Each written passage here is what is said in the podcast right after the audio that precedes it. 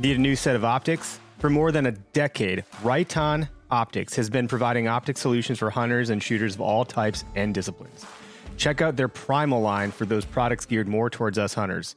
From binoculars and spotting scopes to your basic 3 to 9 scopes and longer range crossover models, the Primal line from Riton was made for hunters. Learn more at ritonoptics.com. That's right on, R I T O N optics.com. Where to Hunt podcast. It's, okay. it's okay. It's okay. Hi, I'm Dan Small, host of Outdoor Wisconsin, and I listen to Where to Hunt. Meh, it's okay. I'm Kurt Geyer with Working Class Bow Hunter. I listen to Where to Hunt podcast, and it's decent. it's Ah, it's alright. Hey, this is Bud Fisher with Catching Deers, and I think the Where to Hunt podcast is all right.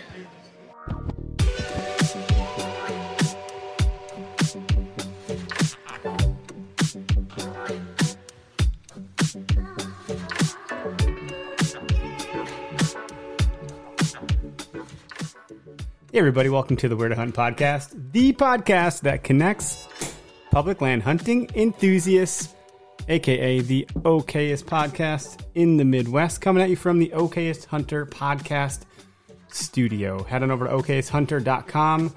By golly, head on over there. Uh, look at this cool hat I'm wearing. This little tiny antler. You can use code W2H podcast and you're going to save yourself 10% off of the okayest hunting gear that ever was made. High quality, high quality clothing though. I will say, tri blend, leather patch hats, stickers. They only have a couple of things, and it's okay. Shirts are comfortable. Stickers are sticky. Stickers are sticky, yeah. Um, yeah, I'll play some bumpers. How about that? I don't know if I've done a bumper in a little while. Right? Do it. Which one is this? Let's do this one. you're at work, in a tree stand, or simply waking up, it's important to be alert. And there's no better way to get there than with Backwoods Grind Coffee. Ground fresh for every order, delivered straight to your door. Backwoods Grind Coffee. Okay, and you got to use code because I've never done it, and now it's just a thing. So now it just it is just how it is. It's W2H podcast for ten percent off. That's for, real for hard. Backwoods grind. I know. Difficult. Very difficult. we keep it okay here. Um, look, our latest uh, partner to the family is Spartan Forge. So I think they're making their rounds now. They got a couple of like brand ambassadors, uh, Garrett Prawl, um, Johnny Stewart, I think, and a couple of others that I'm just not. Greg. Litzinger, the bow hunting fiend. Thank you. Yep. Yep. So, um, you know, happy to join the party with all those folks and use their platform and product. Uh, head on over to SpartanForge.ai and you can try their stuff out. Um, with our discount, it's W2H. You're going to save 20%. And if you don't know what it is, it's an AI platform that helps you predict when deer are going to be on hoof and how they're going to navigate certain terrain. Um, based on a data model for millions of data points collected from deer collared data from different universities around the country and a bunch of other stuff that's super intelligent but that's the gist of it for my mouth at least. Yeah, it's pretty cool. we did do an episode with those guys uh, with bill thompson with spartan forge. You have to go back and find it. I don't know what it is off the top of my head but um, it's in the archives and we did it like i don't know last season Yeah. or whatever the end of 2020 speaking of the end of 2020 happy new year Happy New Year. uh, in the new year, you can head on over to fleetfarm.com because you can't use the discount code in the store, but you can do an in store pickup and um, you, know, you can buy online. Uh, if you use code W2H10, you're going to save 10% off. I know Fleet Farm does like a lot of stuff with coupons, anyways, but it's a good way for them to track that. You know, hey, maybe you know I heard you guys on the Where to Hunt podcast, so uh, why not pass along the discount? You can get your hunting licenses there, which I failed to do for my turkey tag. Um, you can fill up on gas there. You can get snacks there, beer, bush lattes, gear. I mean, they got it all, man. I got a lot of Christmas stuff from Fleet Farm. That's good. Yeah, that's what I got. And uh, and I just poured up some Drop Tine Spirits, by the way. So cheers to that. Cheers to that. The the official drink of Deer Camp. Or Deer Camp in a bottle. I don't know. We just kind of made that up. And uh, you know, our friends at Vector, we love those guys. So I don't. I think the discount code's still good, but we're gonna do some more collaboration this year. So uh, you can still use code where the number two the word hunt for ten percent off, as far as I'm aware. Perfect. and we're both shooting vector for life. Well, we'll see. we, we do love the vector arrows. We do. I think I covered everybody. Yeah, I think that's it. All right, all right, Greg. So Who do we have? Well, oh, you want to get in right away? You want to tell me about how you're doing first? I got nothing. Yeah. You know what I did before you got here? I don't I took I took Use this, the bathroom? No, I took the super long pole and knocked off all the icicles so you didn't die on the way in. Oh, that's why all that ice and uh, salt is all over the place. It was out of still control. like a landmine field out there. I was like, I'm gonna die doing this. I'm like smacking them; they're all falling down on my head. I had to roof rake the whole house today, so we're starting to see some rather large icicles. It's pretty pretty gnarly out there. So yeah, sorry, we do have a guest, uh, Clay Thurman, the uh, also known as Buck Collector Clay on YouTube. Welcome to the show, man.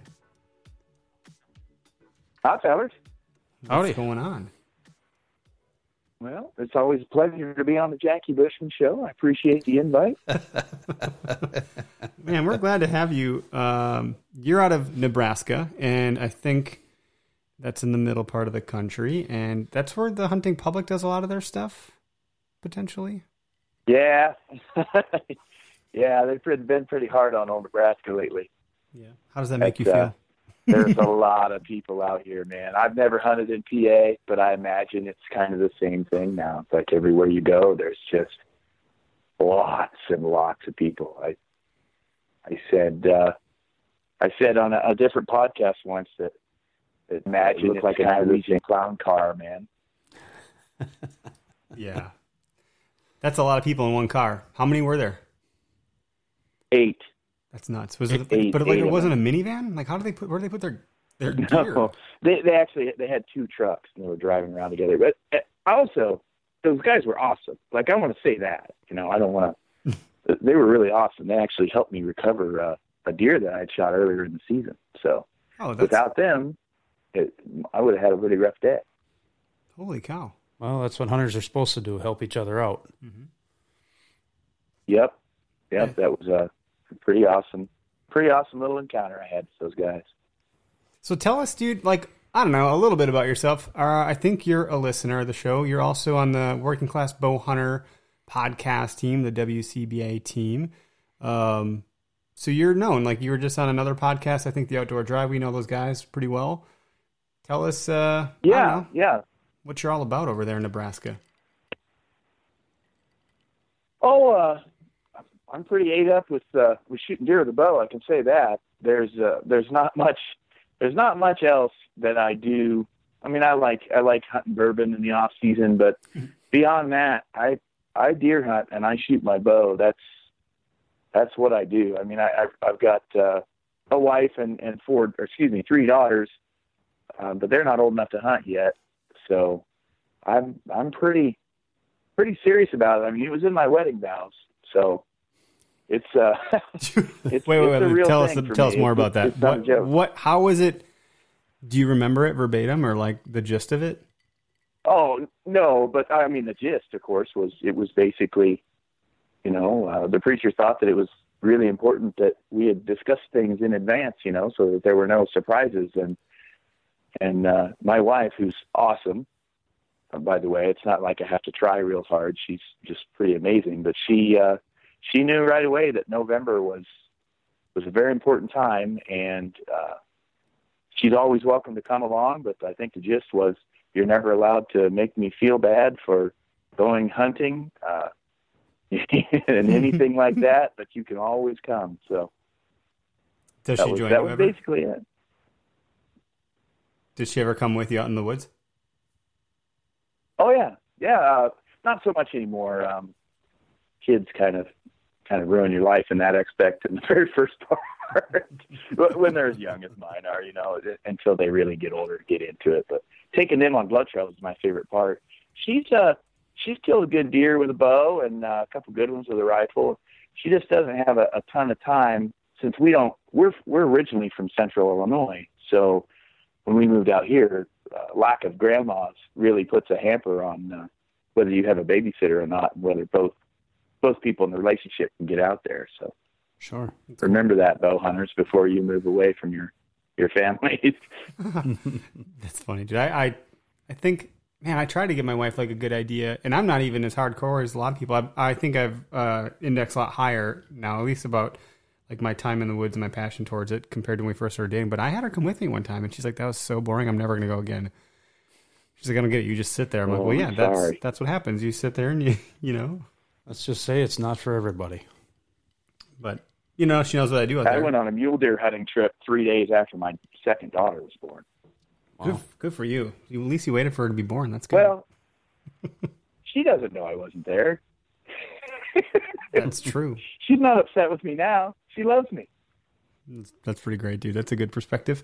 I um man, I had another question for you. Bourbon hunting. What are you are you drinking something right now? Yeah, uh, right now I'm drinking. Uh, I've poured myself one ounce of Blood Oath Pack Five.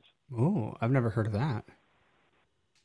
It is. Uh, I, I was. I, I giggled like a 14 year old girl at a One Direction concert when I found it. So it was pretty. It was a. Pretty, it was like it, this is a solid 175, 180 inch buck. In comparison, Oh, so I'm pretty happy with it. We're drinking. Have you tried the? Have you heard of the Drop Tine Spirits? Uh, Yeah, I 12 heard about bourbon? it a bunch. I, I always see you drinking it, but I've I've never had it. It's pretty good. I think it's good, but I'm not. You know, And it's- it's bourbon, bourbon- right? It is. yeah, it is. it's yep. a bourbon. It's uh, what do they say here? Bourbon whiskey finished in brandy barrels. 46 percent alcohol by volume, so it's ninety two proof. And they're relatively yeah, so new. and technically, it's not bourbon anymore. It was bourbon, oh, but it's not anymore. interesting. Bourbon whiskey, yeah. So So that's uh, the Pack Five is the same way. Uh, one third, thirty-three percent of the Pack Five was aged in an old rum cask, but it uh, all all three one thirds ended up or began as bourbons. One was a fifteen year, a twelve year, and I believe a, a twelve year, a eleven year, and a nine year. All three put together. They sourced three different barrels, Damn. and uh, the third one was aged in in rum barrels, which gives it like a an orange or a citrus taste, a little bit of coconut. It's pretty cool. That sounds good. I'm just getting into it, man, and, and it's it's a problem because if you try something that has like if it's really expensive and you go from that, then it's like, well, damn it, no, I don't want to buy this you know forty dollar bottle. I want the two hundred dollar bottle, but I'm not buying a two hundred dollar bottle, so I guess I'll just stick with forty you know forty dollar bottles. You know which- what, man? in, in, at risk of derailing us, that bourbon is is quite a thing. It's like it's like the poor man's good stuff because bourbon as a whole is not that expensive, and it and it's obviously I don't maybe not obviously if, if people don't know what makes bourbon bourbon, but bourbon is the only American thing. It's like Scotch can't be Scotch unless it comes from Scotland. Yep, well, yep. bourbon can't be bourbon unless it's made in the United States. You could pick up an entire distillery and somehow transport it over to Japan and make the same stuff, and it's not bourbon anymore. It's ja- you know it's just Japanese whiskey. So it, it's it's got to be 51% corn. That's what makes bourbon bourbon. Uh, it has to be aged for a minimum of two years in a new charred oak barrel. Uh, there's there's basically five things uh, other than a sixth thing would be made in the U.S. that that make it bourbon and it's it's really it's kind of like the blues you know in the sense that america doesn't have a lot of stuff that's not that's ours you know Right. what I No, you're We totally right. it, and bourbon is it's one of those things Oh my god, this is great. I just learned something very important tonight. I mean, Forget deer my, hunting, My man. night, is, my night is over. It's all done. This is Podcast great. over. I learned what I needed to learn, and that's it. Greg, why didn't you bring a glass? I- that would- i joke a bit because because i'm uh uh you know i'm i'm a red blooded american and and you know I, I i put my hand over my heart unknowingly accidentally every time that there's a fl- you know somebody singing the national anthem it's just inbred into me. And and so when i see somebody drinking a canadian whiskey i really give them hell. That's pretty funny. why Oh, aren't you drinking bourbon? You know my buddies say hey man rye's really good. You got to try this rye. And i'm not doing it. Sorry. I drink bourbon. Why? America. That's why. I think maybe you gave me shit for drinking scotch at one point. Maybe it was someone else, but it sounds like it was you. did. It sounds like it could have been you. And I think that actually like stuck in my brain. I was like, man, I think he's got a point. Like I should probably, you know, drink some bourbon. So here I am. short I, I noticed that shortly after I gave you shit, there was uh, uh, you, you had you had stopped doing that, and then you were drinking the Drop Tine.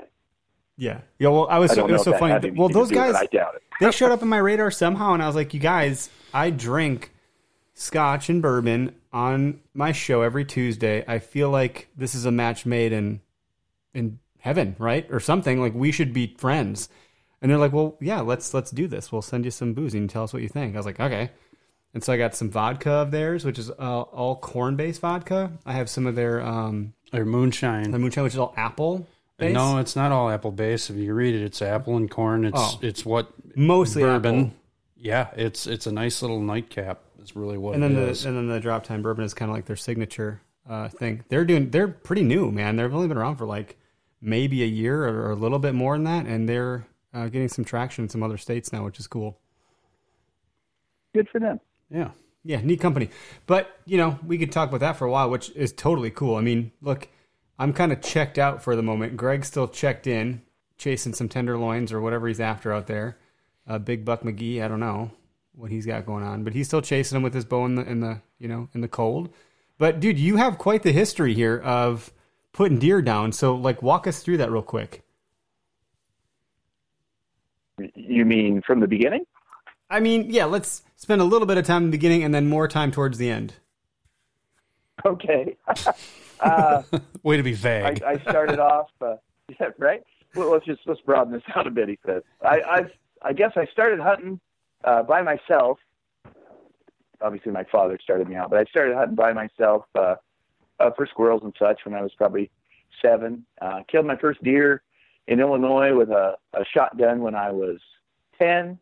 Killed my first deer with a bow in Illinois when I was eleven. Killed my first buck in in Illinois with a bow when I was twelve uh, didn't really decide to start hunting big deer uh, when when young men turn a certain age. Their their mind tends to go to one thing. So I spent my my time playing pool because obviously that was the thing I'm talking about. Uh, so I played pool for a long time, and then right in around 2007, I decided to uh, I decided to try and hunt big deer and that was like that was like when trail cameras were kind of in their heyday. You know, Lee and Tiffany were still uh, doing getting close. Uh, back with the the old theme song, which was much better than the current theme song, if you remember. Uh, but at that point, I had success, and since 2007, I've killed six, 16 what I would call trophy deer, and uh, you know that's anywhere you know, several deer in the 170s and uh, 60s, 50s, and a few under 150. And all but two of those were with a rifle, or excuse me, were with a, a bow.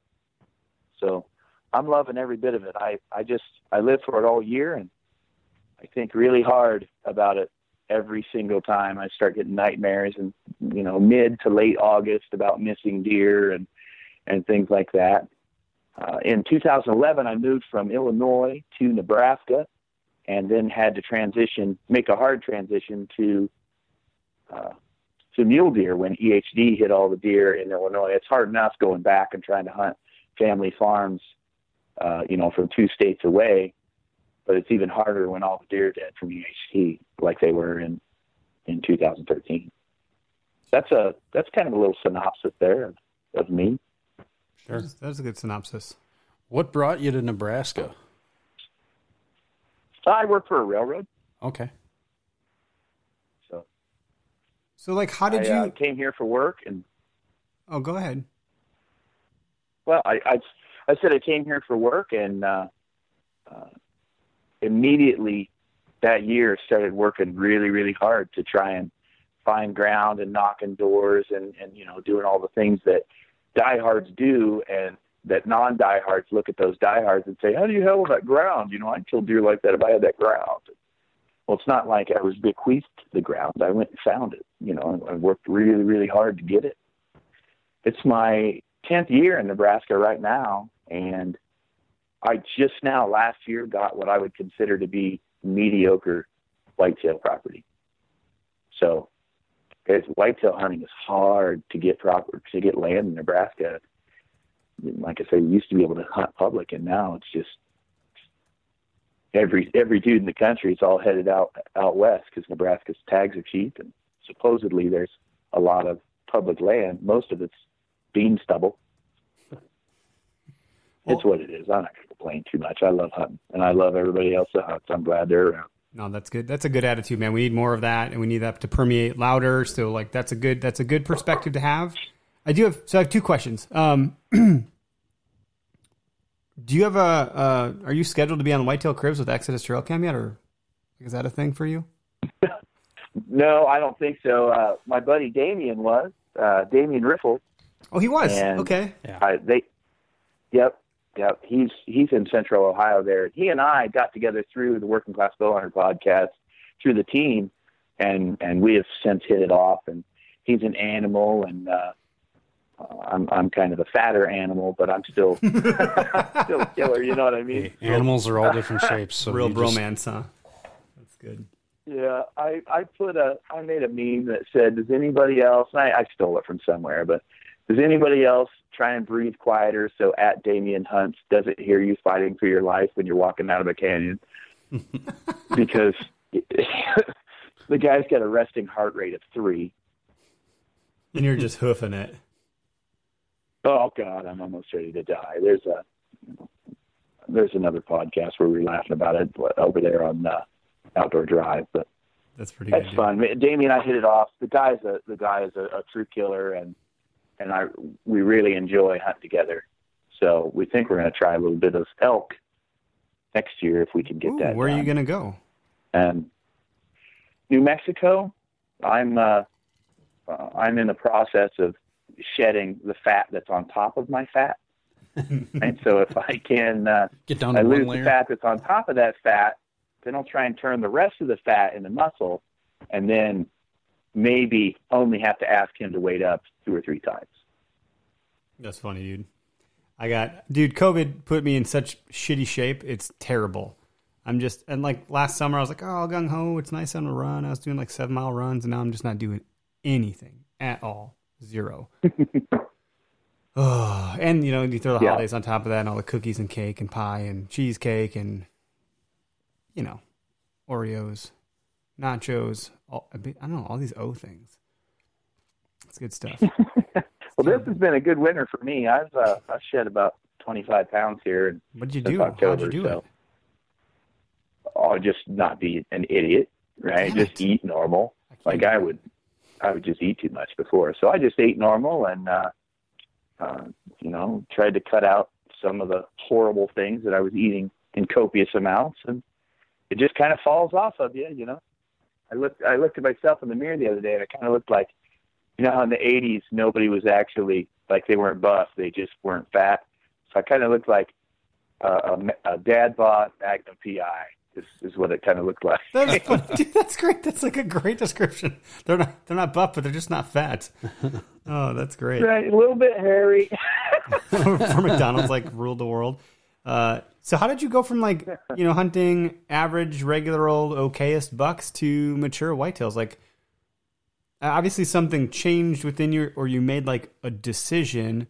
But then, what was the journey like? Uh, how did you go from like what was the leap? I guess like Well, uh, I think that that's a several part question. So one of the do it, first yeah. on that I think would be inspiration, and uh, the my inspiration at that point, and and there might be some people that that wouldn't say this out loud or whatever, but my inspiration at that point was was uh, you know Lee Lee Lakosky and watching these guys that that made that made it possible to kill big deer every year, and you realize that he's not paying to hunt. I mean, he might have some something else going on. I don't I don't know about that, but the guy's not getting guided. He's guiding himself, and I watch other people around who were killing big giant deer uh, in the area, and I had a a local mentor taxidermist, Dave Inkin, there in Central Illinois, who you know, when when you're a kid, your your brains really haven't grown in yet. But he would throw out tidbits every once in a while,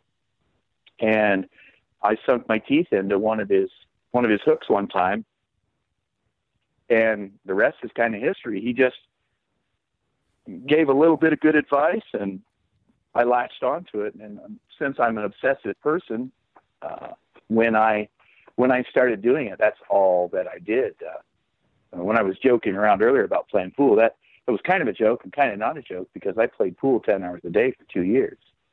And at, at one point I was ranked in the state of Illinois, like starting from, from nothing to that in two years. That's a pretty good shot, you know, kind of. Uh, so when I, when I transferred that focus onto deer hunting thing, the world kind of changed. Uh, the only thing that I kind of wish I would have done different is realized that I could have done it twice every year. I would quit after the first one. I still have another buck yet. What were some of the aha moments? Like, what were some of the things like once the focus shift? What? How did you start putting the puzzle pieces together? What what fell into place? Okay. Uh, well, I don't think, and and keep in mind, trail cameras were a thing, but I wasn't utilizing them uh, like I should have. And and people killed big deer before there were trail cameras. You know, sometimes everybody forgets that there were there were good hunters before then, and so that's the kind of hunter this guy was. so he, the the little things that he put out there were very obvious, which are is what, what time of the year is it? It's November. Why are you Why are you here? Why aren't you in the tree? And a lot of guys hate on November. Uh, you'll notice that people hating on November are the guys. Uh, Damien, for example, he hates November, and he hates it because the deer that they are tracking uh, by cell cam or by trail camera or by heavy scouting, um, the deer that they are, have been keeping track of all year are going to leave. Well, back before all that intelligence was even possible, you hunted November because that's when the animals were going to be on their feet. So my main my main focus that very first year was don't go in the woods until November. And I've heard a lot of people say that they don't, you know, they don't, they don't savvy that, you know, like I, I think I've heard Cody, the, the lone wolf guy say that a few times. He, he doesn't like it when people say don't hunt till November. Well, and maybe I'm misquoting him, but I, I don't like hunting until November, unless there's a reason. I mean, if I've got some sort of intelligence that's got a big deer in there, then I'll be out. I would be after him. But as a general rule, deer season doesn't start for me for for big whitetails in Illinois until October 25th, uh, and even that point, it's it's just kind of dipping my toes in the water, and then uh, it, when when November 1st hits, wild wild stuff starts to happen. So when I don't uh, as far as the revelations that I had, I, I didn't spoil any of my property. I didn't mess with it at all. Uh, I put my stands up early, and I I knew the farm had been hunting it all my life, but there's a difference between hunting little deer, uh, deer and and big deer. So I hadn't necessarily made those connections yet as to why I was hunting where I was. I would just hunt the biggest, baddest part of the of the timber. And I think on my third hunt of the year, I I, I really got after one. I'll save that for later because I think you got a question to ask me. Mm-hmm, mm-hmm. so I I'll that, yep. I'll save that story for later. But uh, don't don't overpressure and stop shooting the little ones. I mean, it's it's pretty simple.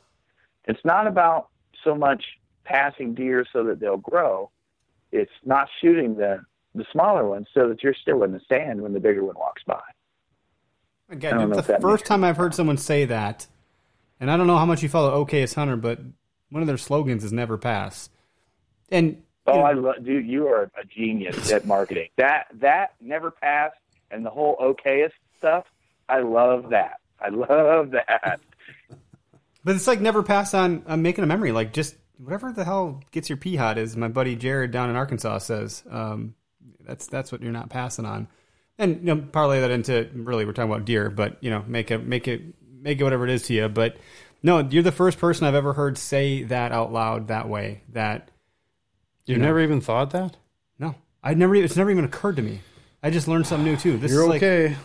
Like, well, how many times well, I guess if you if you've got the never pass shirt on, it, it might the answer might be zero to this. But I think a lot of people who are who are really trying to kill big deer uh, as a target, I think that as a general rule, it's probably not the first deer that walked by you that day. Uh, it, sometimes it, it is, but how many times would you have would someone have been bucked out uh, in Illinois, for example, a two buck state, or Nebraska, a two buck state, or Ohio, a two buck state, if you shoot the first 120 that walks by, uh, which I know that's a different story. I just use that for an example. I'm not talking about the East Coast, you know, where where the the larger deer are.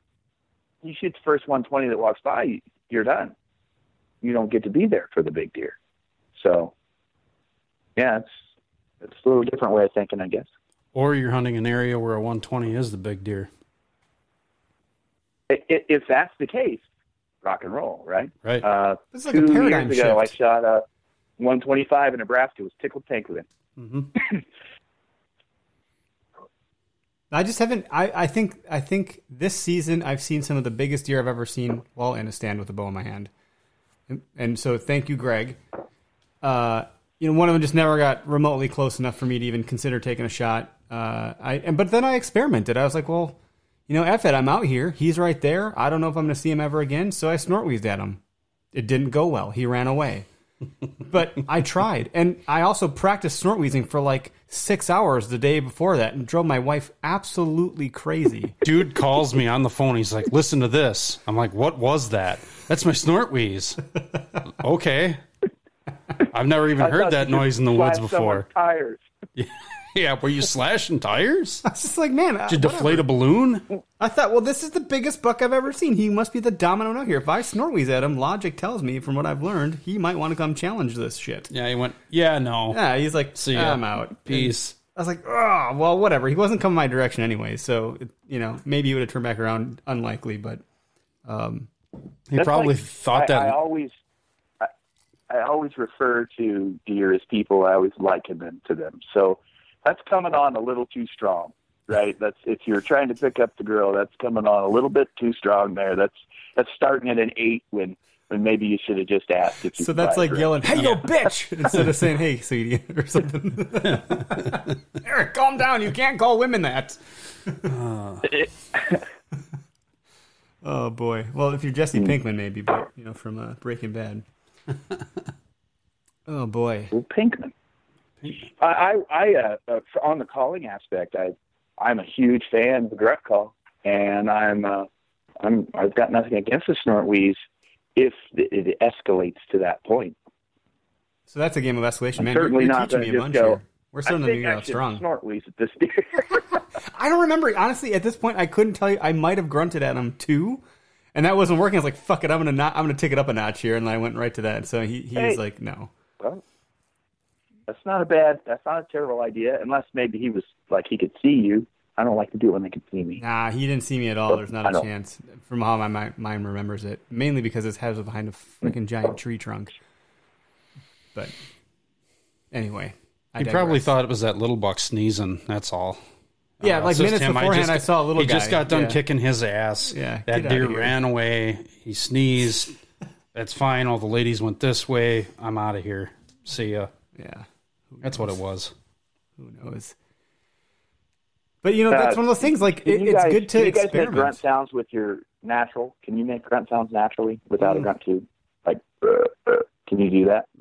Uh, uh, uh, not really. No, no, that was really impressive. Dry throat. Well, not good. I- There, Bourbon. there is everybody. Like I always laugh. Everybody that says they can do it, they can do that in the truck driving down the road, or they could do that uh, drinking beer with their buddies. Mhm. But when there's a 165 standing at 50 yards and you're at full draw and you have their no throats in their their their hearts in their throat. There's no way they're doing a good grunt unless they've had a lot of experience Yeah. around 160 inch deer. I pulled that off twice on the same deer kept spinning him and coming back around and spinning him and coming back around. You talk about pressure to be able to go uh, uh, uh, and make it right. Why it's I couldn't believe I did it because every time I tried to do it on a medium deer, it's like eh, eh. Oh, that deer's balls just dropped. Mm-hmm. Go for that snort wheeze, quick! give him the snort weed. Give him the snort wheeze. Strike! oh, that's got to go on a shirt. Give him, give him the snort wheeze. That's like what's that movie? Along. Came Polly. Rain Man, and he just frickin' misses. Don't worry about it, Ricky. Give him the heater. yeah, There we go. give him the heater. You and Greg must be closer to the same age. You That was a good movie, man. Yeah. You got to watch it if you haven't. That was a solid reference. You know, That, that was a good reference. Oh God. All right, so that's that's good stuff, man. And honestly, like we're we're learning a ton here. I think we're starting the new year off right uh, with dropping some some good n- wisdom and knowledge and experience. Whew. I don't. I think our audience ranges from like beginner. We have a lot of noobs and beginners, but we have some intermediate. And then uh, you had mentioned, oh, are we doing a tactic talk? Well, not tonight, but you know, that's why I spun that up because I thought, gosh, wouldn't it be great to get knowledge delivered to you on a silver platter where you don't have to sift through a two hour long show to get those nuggets? And it's from guys that have proven that they can effectively kill big deer. And so that's what that is. Um, we'll have to jam out on a tactic talk or a couple of them. Uh, we'll launch that up again in like August probably because right now, honestly, most people seem to have checked out. There's a lot of the hardcore guys that haven't. But if there's any any knowledge you want to drop, that like we can talk winter camping a little bit because I know you're into that, and you know maybe some things kind of correlate there with the late season. Yeah, just talk staying warm. basi- Basically, is what we're talking about. Yeah, right? Um, that's something that uh, that that I'm pretty. I don't know. If there was a, a, a an area where I said I'm an expert at something that has to do with deer hunting, I'm, I, I would say that that was it. I- Like I, I don't get cold, and I've got a couple simple things that I do, and uh, they might not work for everyone's situation, might not work for everybody's body type. I have no idea, but the the some of the easy things that I do are my boots. I wear rubber boots. Some guys like uh, leather lace ups. I don't. I wear rubber boots when I hunt whitetail, and I wear a size 11, and my boots are size 12 and a half. So how much Thinsulate you pack in those staying things in the cold because they get heavy then, right? what's that? Depending how much Thinsulate you have in there, they get Dude, pretty heavy. he was just going to get to it. ah, okay. Just okay. simmer down. right, all right. Continue, well, please. It, it's it's less about the weight and more about the microclimate that you're going to create between your foot and the outside air. So, if you restrict your blood flow by putting on too many pairs of socks and then squeezing them into your foot, it, it, it doesn't matter how many hand warmers you duct tape to your sole. nope. Uh, it, it's if you restrict your blood flow, your feet are going to get cold. And I I don't wear anything more than a, a, a cotton sock, just a white white sock with a gray, you know, normal socks. And I, I put those inside that giant boot, and I can I can literally move my foot two inches forward, two inches backwards, half inch to the side, half inch to the other side. My foot just rattles around inside there, and that's what that's what keeps your feet warm.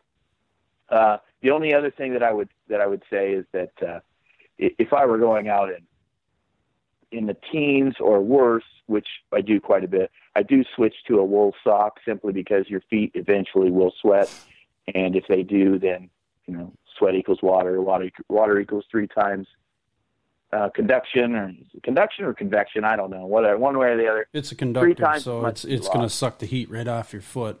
And I do the same thing here, And- you know, in the Great White North. I'll I'll actually walk out with a thinner pair of socks on, and then once I get settled in, I'll kick my boots off and switch to a heavier pair of wool socks. That makes some sense, for sure. And then uh, I also, I'm all about puffy, packable down. So uh, packable down coats that stuff into their own pocket. I might have uh, two of those. In addition to everything that I had planned on wearing, I'll have those with me. And then it's the, the obvious ones that this isn't some revelation that nobody's ever heard of. You don't walk to the stand with your coats dipped. You don't walk to the stand with all your coats on. Um, I really like a bib because I can put my clothes on, put my bibs on the outside of them, and then I can take my arms out of my coat and then they just hang behind me. And then when I get to the stand, all I have to do is reach back with my hands and put my coat back on Yep. and, and tuck it back into my bibs. It's it's all about creating those microclimates. But the puffy jackets, you have to. The last key to that puzzle, you can put on as many puffy jackets as you want, and if they're not windbreakers, then you got a problem. So you have to have one outside layer that's that's a windbreaker. And as far as hands go, uh, I heard some people dogging on hot hands the other day. I don't know. I don't know what the hell's going on there, but fly hands are the best thing ever, man. I'll I'll, I'll carry a musk because I don't wear gloves, certainly not on my right hand. Um, I don't wear gloves when I'm when I'm bow hunting, so my hands are in uh, are in a pocket where there's a hand warmer and everything's fine. If a deer were to come in, so be it. Let my let my hands get cold. Uh, you know, if I if I have to do a five minute stare down when it's five degrees out, I'll, I'm going to regret that. But if I make it happen in the end, it's not really going to matter. No, you'll be warming your hands up in the guts anyway. That's right. That's right. Yeah, like the Star Wars movie where he cuts that thing open. Yeah, Which one was that? it's the second one. Don't know. That was a really confident answer, Greg. I remember I'm not sure it. I actually trust you. That was too confident. Fucking liar. Uh, whatever. That's funny. Dude, that's good. That's good advice. Who the hell's hating on hand warmers, by the way? What? You gotta be kidding me. I don't know. They've saved a few hunts. I keep I keep a bag of hand warmers in my in my truck now. Like winter, I just have them in there. You never know. Like, what if I Fleet crash? Farm just had them on sale. Yeah, Ten pack for ten bucks. yeah. Can't go wrong. It's like the one thing I overstock up on. I always have like a whole bunch left in my bin from gun or whatever late season. I got one of my late season bow bin and hand warmers everywhere. I don't hate on those things at all. In fact, so I use like one of the quarterback pouches, right? I don't know what the hell they're called. Hand Yeah, it's a warmer? hand muff. Hand I muff. got one. I use a hand muff. I use really thin gloves, or I use gloves. You're talking about the, it, the the tube that you put your hands in. Mhm. Yep, yep. Yep. I love that. Absolutely, absolutely. Best thing ever uh, is, is to skin on skin, man. That'll that'll keep your hands warm. hmm And if if one hand's cold, the other hand will warm it right back up. And it's all about keeping keeping your neck, your crotch, and your feet warm, and obviously your core. But uh, that's that's where heat's going to go out. The next So, a big one. I have um like uh, just a wool turtleneck sleeve. It, that's all it is, and I tuck it in under my shirt, under my back, you know. Uh, and then it just so I don't have to wear it on the way in. But once I get to where I'm going, I take that out and I put that on, and it seals everything up real nice. A little wool neck warmer thing. I don't know what it's called. It, well, they. Uh, well, I, I knew what it was called. A gaiter. Uh, if Oh. you have, if you wear a neck gaiter, you can take off, from my experience, two layers of what you would have needed before. It's crazy. And it's just So- like sometimes if I forget I have it on, I'm walking they out. I'm like, oh no, equipment. no wonder I'm Yeah. so hot. You know. Yeah, that's where you lose a lot of your heat. Yeah. If you don't have something covering your neck, you can have the warmest jacket in the world. If all the heat's esca- escaping out that way, and you're going to get cold.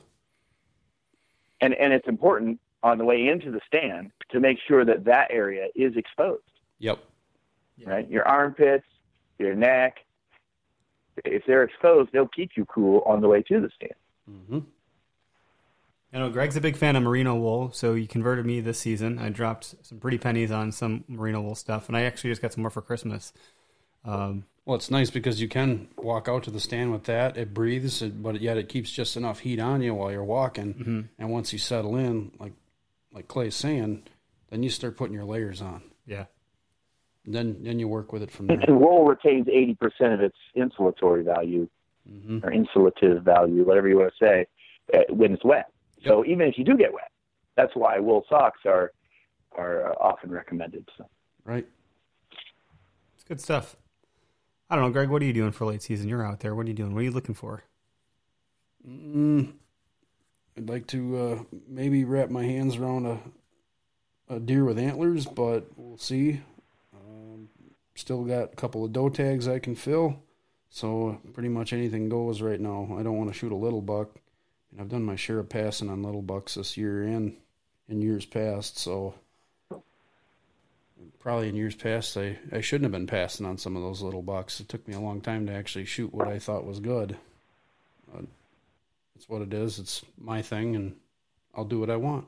I'll do what I want. Damn it, do it myself. You running trail cameras, Greg? I am running trail cameras. I've got a couple out. Um, half the fleet's sitting in the basement right now. I should have them out, but uh, we just finished up with a, a, a late doe only gun season, and people are kind of roaming around all over. And it's still rabbit season. We got a lot of guys that like to rabbit hunt around here, so trail cameras will disappear then too. And then once people start hearing about other people finding sheds, then they're roaming around and getting into places. So it's not a great great time of year to keep a trail camera out, but I have a couple out in certain areas where I know deer deer are definitely coming through. So It's a good thing. I can see who's you still. Spartan? No, I'm not using Spartan. I've got uh, a good handful of Exodus, a couple of Moultrie, and some wild game, but nothing nothing cellular. It's all it's all regular, just SD card type cameras. Well, I don't have any affiliation or anything like that. Sure. and I don't I can't discuss as to whether one cell camera is better than another. All I can discuss is that I started using uh, a Spartan this year as my first kind of dipping my toe into that, hmm and you talk about life changing, like Well, the it- it's a big deal. yeah, it's um, it's instant it's information. wild, man. Absolutely crazy. Now, uh, people people say you know you don't trust you can't trust your trail cameras because they'll lie to you, uh, and that's true. Um, but when it's going well, you know, right? Like right. the deer don't have to walk by your camera, but when they are walking by your camera, it's confirmation that it's happening. And used to have to let them marinate and stuff like that. I'm going full tilt this spring. I am, I am absolutely jumping into that. And the only reason I'm staying with, like, it's not like I said, I don't know whether Spartan's better than another one, but I could say this: it worked flawlessly for me. And since I've already got the program, I am absolutely sold on it. You know. Yeah, it's hard So to get. if get you away. ever if you ever go that way, Okay, maybe a good way to go. sure, absolutely. I'm dropping cell cams this season coming up, and I'm not going to do it like, you know, what I would compare to someone ice fishing, you know, looking out uh, on their lake house, sitting in there drinking beer, and then, you know, waiting for tip up to go and then running out there. Like, I'm not going to go hunt the moment I see something or what have you, or use it that way. But for me, I don't have, like, where I hunt with Greg, it's 30 minutes from my house. So I'm not trying to drive 30 minutes to go check something or, or putz around, or even if it's close. I have some properties that are close, but I got two kids, man, and I got a day job and like five side hustles. So, like, I don't have a ton of time. I just need to get some extra eyes on some of these areas that I've scouted that I'm familiar with to just give me a better idea of which one to hit. And so, I probably will drop one to two on a couple of different properties and see how that goes. And right now, I'm eyeing up the uh, was it the spy tacta You were saying Tactacam. Tactacam spy point. I don't know the difference. One of the two, but a cell cam, or buying a cheapie and throwing this whatever the the little connector is on them. Speaking from a guy who just learned all this last year, you will be shocked that what you what you learn is not oh I got to get in stand right now. The amount of uh, intelligence that you gain and and are able to connect the dots relating to movement versus all of the variables that have to do with hunting is crazy because before you'd go check your trail camera a week later or two weeks later or you know. In some cases i'd let one marinate for for 30 days in late season in the summer. When it's happening on your cell phone right then forget about hunting forget about people talking about whether you can cheat and know he's there. Just the watching movement happen versus the moon phase versus the cold front versus the temperature all of those things happening it is wild to see and and how much you really learn right then shocked absolutely shocked i it, it is the most valuable tool the most valuable tool besides your bow your arrows and your release that a deer hunter can have right now it's absolutely crazy hmm. and I, like i say i'm not I'm, I have no affiliation. I'm not trying to sell cameras here. No, I'm I don't either. Luckily, because that's I'm that's just why I trying can, to give I can- tips, you know. Yeah, we don't can- have any affiliation. one of the areas I can do whatever the hell I want. I'll do what I want. Damn it! You know, I'm gonna go buy whatever I can afford, honestly. And uh, you know, the the lower the dollar, the more I can deploy. And hopefully, there's a there's a balance between you know what you're gonna spend on the quality. But I don't need some high def picture. I just need a picture. you know. But plus, if you have a cell cam, I think you'll know when it gets stolen too. Suddenly, it's taking a picture of someone's living room. oh, that ain't in Kansas anymore. right. I'm gonna walk out there to not find it. I'll know. Oh, there goes another one. That happened. To, that happened to some friends. Yeah, they they see them. People know what cell cameras are, so they're not dumb enough to walk in front of them. So if somebody really is going to steal your camera. They climb up the backside of the tree and they get it. You you just see a picture of the sky and then they shut your camera off. Right. Yeah. Damn it. Damn it. Yeah. I know there's that we talked about this before. There's that company that you can put a sticker on that says this is tracked by GPS, blah blah blah. I think it scares some folks away, but yeah, I think they've marketed so much now that everyone knows what it is. And who the hell's putting a GPS tracker on their frickin' on their on their uh, trail cam? Seriously, is that even possible? Can you even do that? Could be. There's got to be some sort of a track my cell phone tag thing. Yeah. That's what I'll say. Yep. This is hooked up to my iPhone. I'll find you. Oh boy. Well, you know, I think uh, given the time on the clock here, I'd love to hear your most memorable hunt. Okay. Uh, so I was getting ready to tell it earlier, uh, and this was the the one that started it for me. Uh, so I wasn't getting much hel- outside help, and uh, my cousin, who was probably 20 years older than me, she she came and helped me put a deer stand up. And she's not a hunter; she just was there in case I died. She could tell people, you know, what happened. and uh, she helps me put this deer stand up. I leave it alone. Long story uh, short. Fast forward to I'm I'm sitting in this giant white oak tree on uh, uh, on the edge of this ridge uh, overlooking the, the edge of a bedding area, and at 4:30 on November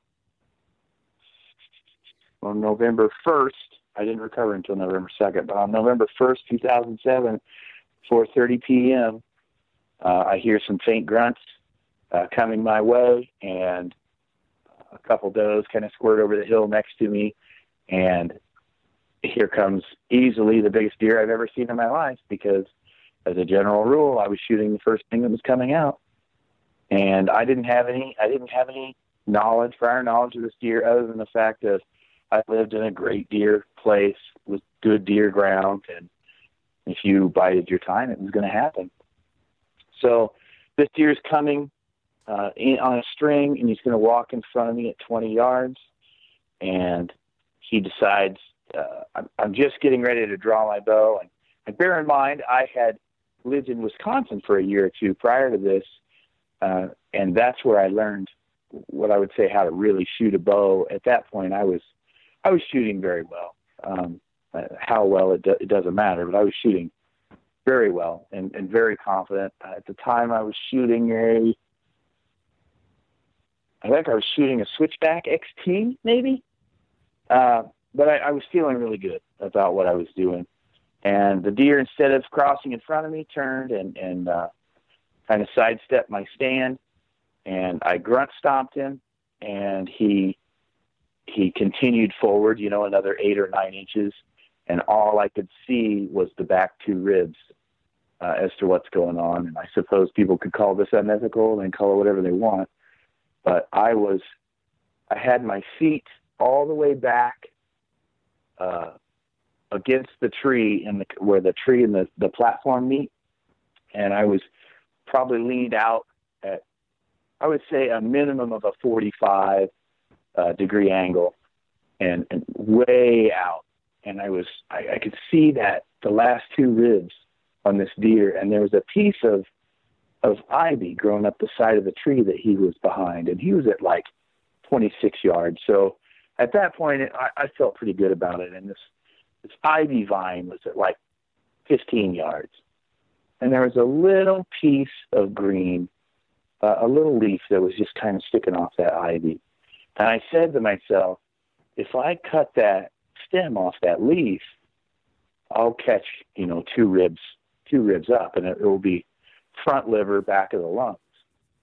And he was uh, quartering away a little bit, so it was going to be it was going to be a uh, certainly a fatal shot, but it wasn't going to be a double lunger anyway. I was going to get, you know, some lung and and certainly a lot of liver. And I let go, and after after I let go, everything slowed down, and I, I I heard I heard the echo. You know, it was kind of like a slow motion sound of when you let the bow go. It was just kind of, and I I remember that arrow going and flying towards that ivy, and I saw that little leaf go ping and just clip off and kind of start float. It, it kind of popped it out away from the tree. I saw the impact on the deer. Um, I wasn't totally sure because instantly it's behind, you know, he's behind a tree instantly after that and, and hauling tail the other way. But I remember seeing that little green leaf just floating uh, halfway down to the ground. before I absolutely lost my mind. And uh, that deer went 75 yards and crashed. I didn't hear him crash, so I gave him until the next morning. And my father and I went in to find him, and we saw coyotes uh, in the general area as to where he was. And we tracked him really slow, and, and it was, I didn't know it, but I remember the blood trail pretty vividly. It was dark, dark red blood, so obviously a lot of liver.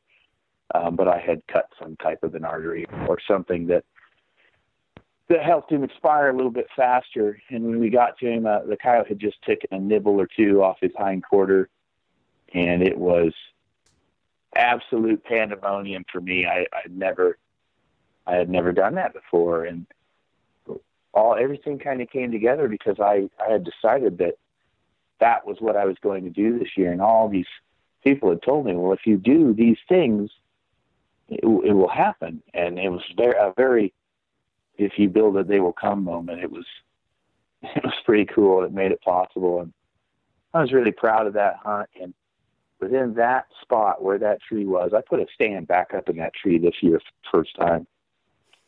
where that stand was, I've killed uh, one. Uh, that deer was a 156, but he was really short tined in a 10. Um, he was a 156. I killed a 175, a 165, a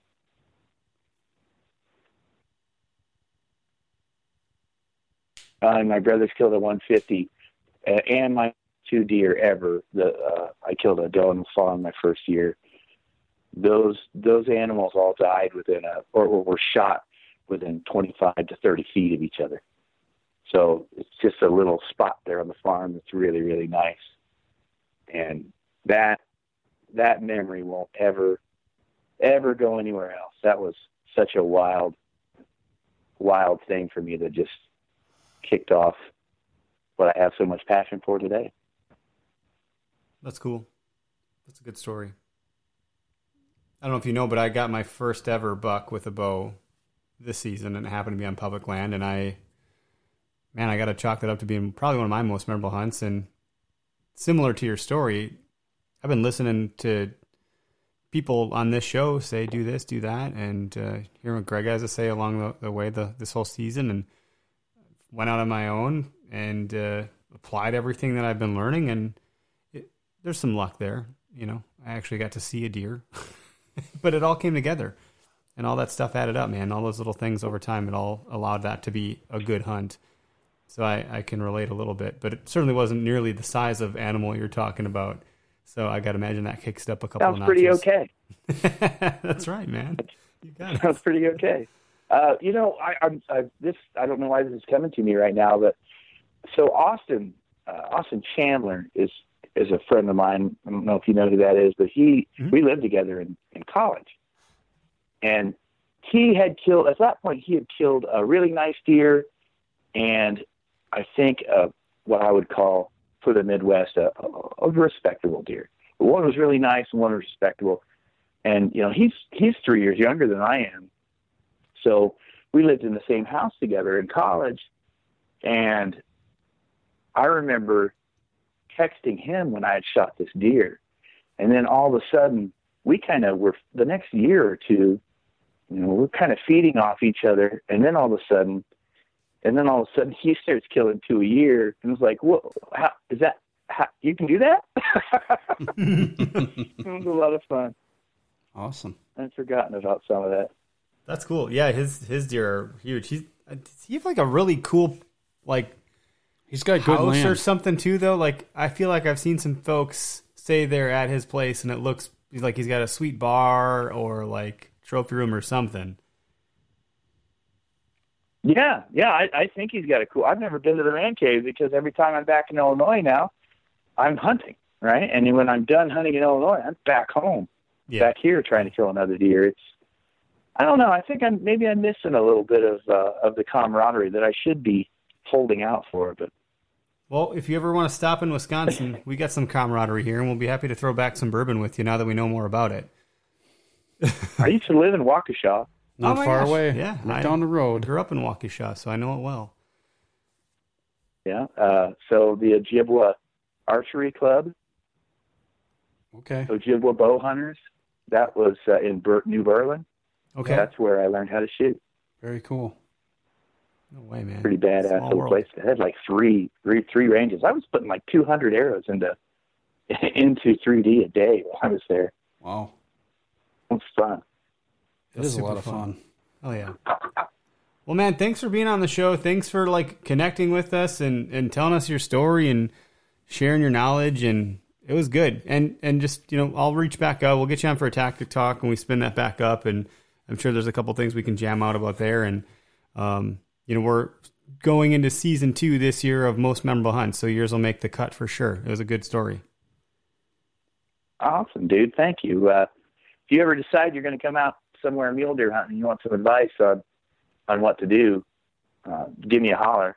That's and my I've thing, also man. got those videos up. I like to do pack dumps and things like that to talk uh, some valuable stuff for people who've never been out west yeah, hunting. I did check out uh, some of your YouTube content, and it's pretty cool. You got video of your kids blood trailing, and I think that's awesome. It's great to have kids out there and seeing stuff aside from a, a television screen or a smartphone. So uh, that was pretty cool. Just, I don't even know what that is. Yep, that's good. I don't even know what it is, Perfect. man. Keep it, keep them away from it as long as you can. Um, but yeah, it's it's great to see their reaction, and it's just it's it's a lot of fun. It reminds me of when my brother and I were kids following my dad around the woods. So it's, a ton of fun to to see that. And then yeah, your pack dumps, and then just the you know reliving some of your hunts. It's pretty neat. So where can we all find you? Uh, it's just Buck Collector on uh, Buck Collector Clay on YouTube and on Instagram. I've I've got some pretty fun stuff. I think I'm going to kill more deer intentionally next year because I wa- I've got some I've got some plans on some videos that I want to make, and it's, it has really it doesn't have anything with to do with killing the deer. It's more educational stuff. But Cool. I'll see if I can't get that stuff worked out. Who knows? We'll tune in, man, for sure. We'll we'll I'll, I've subscribed. Um, I got the alert set up, so like, it's awesome. Thank you. And oh man, what was I going to say? I I was going to appreciate say it. one last thing, but I can't remember. Oh, Stay tuned for me killing one with a spear next year because that's happening. All right, sounds good, man. Well, you have a good I'm, night. make, I'm, I'm making the blade. I'm making it all. oh my god, that's awesome. It's freaking hardcore. I'm gonna end the live uh, the live feed. Everybody, thanks for tuning in tonight. This will be in podcast land tonight, as you all know that tune in regularly. We produce the same night we record, so uh, stand by for that. And everybody have a great night. Thanks for listening.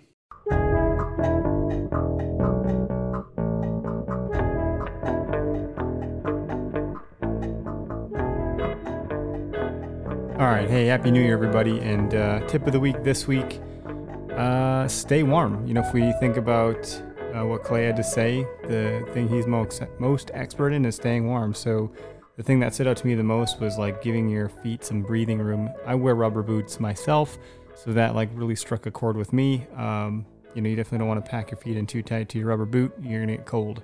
Gonna cut off that circulation, and uh, I've definitely done that before. You think, oh, I'm gonna buy these super thick warm socks because that's how I'm going to stay warm. And then you stuff them into your boots with your feet, and your feet get cold, and you wonder what the heck's going on. So, um, and you couple that with Greg's uh, pointer about maybe wearing a thin sock on the way in and then changing it out when you get to where you're going. I think that's an excellent idea.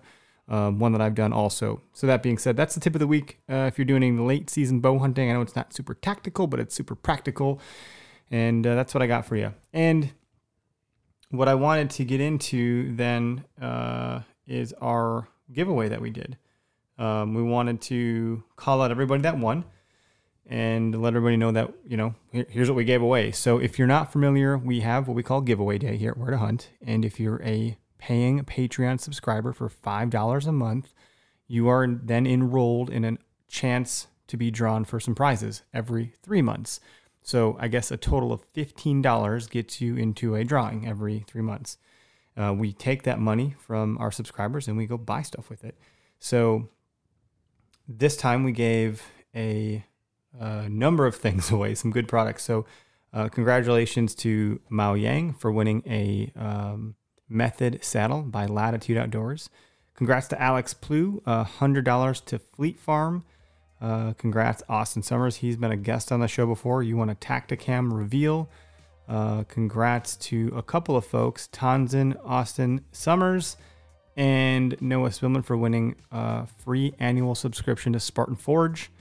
And then congrats to Matt uh, Galbrecht for winning an Okayest Hunter hat and hoodie of his choice. Congrats to uh, Andrew Toigo, who won an HHA Virtus uh, drop away. I'm not sure if he'll use it or not. Uh, and then congrats to Noah Spillman again for winning a T&K bow sling. Boom, that's a good one. Uh, and then congrats to Austin Summers again for winning a bag of coffee. Um, and you already got the Spartan Forge. So that's what we got to give away on uh, this week's or this quarter's quarterly giveaway. We do it every three months. So, you know, this quarter uh, just started. So, um, you know, if you want to jump on, you got three months to jump into our giveaway. You can go to where2huntapp.com and go to our giveaway page. Can read the rules, see how it works. You can click on the link, it'll take you to um, Patreon and you can sign up there. It's pretty easy to do. I think no one's complained about it yet. And then when you sign up, I'll send you a koozie, a Where to Hunt uh, Okayest Hunter koozie and um, a sticker. So that's what you'll get for signing up. And maybe I'll throw in some extra stuff that I got laying around here, but you know, I get to those when I can. Um, so usually I wait for like a batch of folks to sign up after doing one of these, and then I'll send a whole bunch of stuff out. So yeah, that's what I got. Happy New Year, everybody. I am very tired. It's been a long day, and uh, this is a super good episode. It's a great way to start the new year. And Greg and I will be doing these every week. We're going to move up our recording time from 7 p.m. Central Standard Time or our broadcasting time to 6 p.m. Central Standard Time so I can get done with this a little bit earlier, uh, spend some time with my kids. So that's what we got going on. If you want to be on the show, it's a live listener call in show. You can call in every week.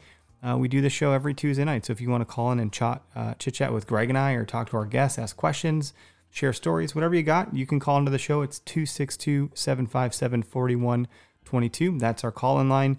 And that line is hot, uh, you know, every Tuesday night from 6 p.m. now to 7 p.m. Central Standard Time. So hope to hear from y'all on the show. If you haven't already, give us a rating and review on iTunes if you got an iPhone. I think you can do it on Stitcher if you got an Android. So we appreciate the feedback. Thanks for all of that. And uh, yeah, we're excited to be here this year. We got, uh, we always have things cooking. So, of course, we have some things cooking. So, you'll stay tuned for more. But uh, have a great week and hunt public.